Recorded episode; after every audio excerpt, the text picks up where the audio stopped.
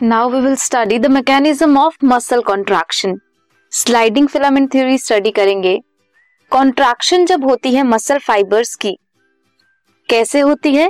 Thin filaments and thick filaments की sliding की वजह से होती है।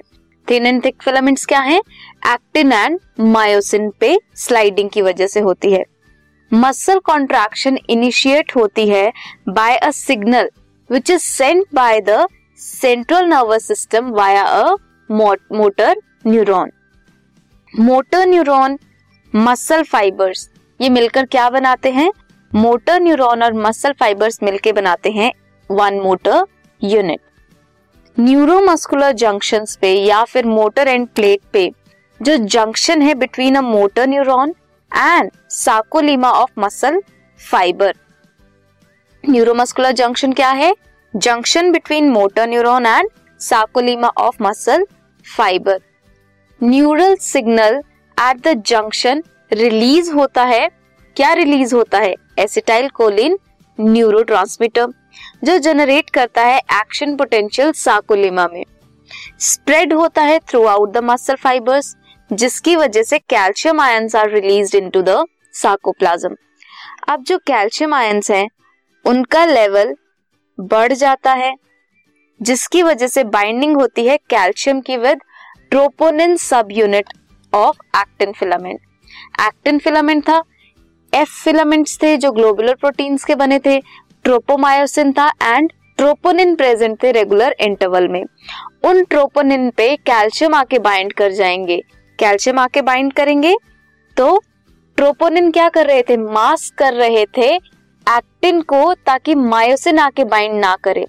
अब ट्रोपोनिन के साथ कैल्शियम बाइंड कर गया है तो ट्रोपोनिन का जो मास्क है वो रिमूव हो जाएगा एंड एक्टिन फिलामेंट्स मायोसिन के साथ बाइंड करने के लिए रेडी हो जाएँगे।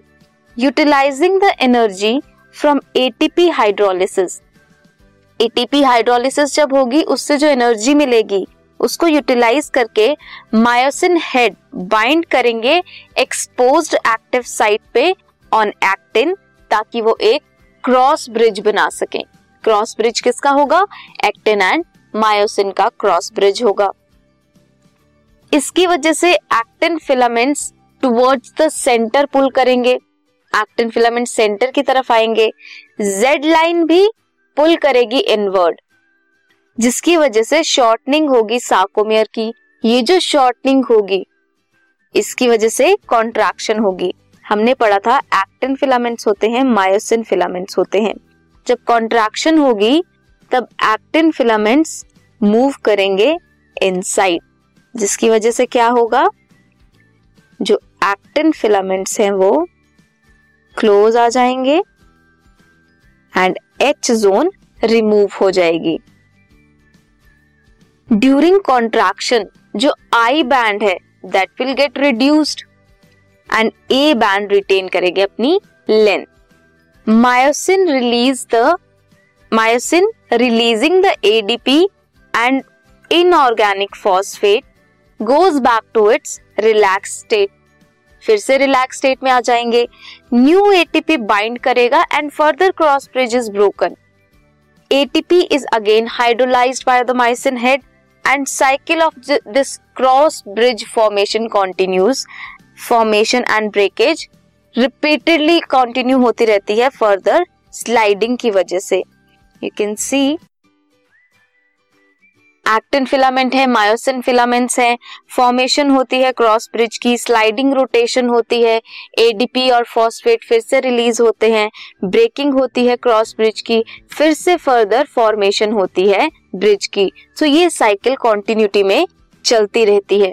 स्लाइडिंग फिलामेंट जो है, वो कंटिन्यू करता है till calcium ions are pumped back to the sarcoplasmic cisternae जिसकी वजह से मास्किंग होगी एक्टिन फिलामेंट की। That will cause the return of Z lines जो जेड लाइन है, वो back to their original position चली जाएँगी। मींस रिलैक्स स्टेट में चली जाएँगी। आपको इस फिगर से दिखाते हैं रिलैक्स स्टेट में क्या है। आई बैंड है सेंटर में जेड लाइन प्रेजेंट है एच जोन इज़ प्रेजेंट दो जेड लाइन के बीच को क्या बोलेंगे? एक सिंपल यूनिट है सिंगल यूनिट है मसल की, जिसे साकोमेयर कहेंगे। जब कॉन्ट्रैक्शन होती है, तब क्या होगा? ओवरलैप कर जाएँगे actin and myosin filaments H zone remove हो जाएगी, जिसकी वजह से शॉर्टनिंग हो जाएगी साकोमियर की। ये है कॉन्ट्रैक्शन एंड रिलैक्सेशन किसकी? मसल्स की। This podcast is brought you by Hubhopper Shiksha Abhiyan अगर आपको ये पॉडकास्ट पसंद आया तो प्लीज़ लाइक शेयर और सब्सक्राइब करें। और वीडियो क्लासेस के लिए शिक्षा अभियान के यूट्यूब चैनल पर जाएँ।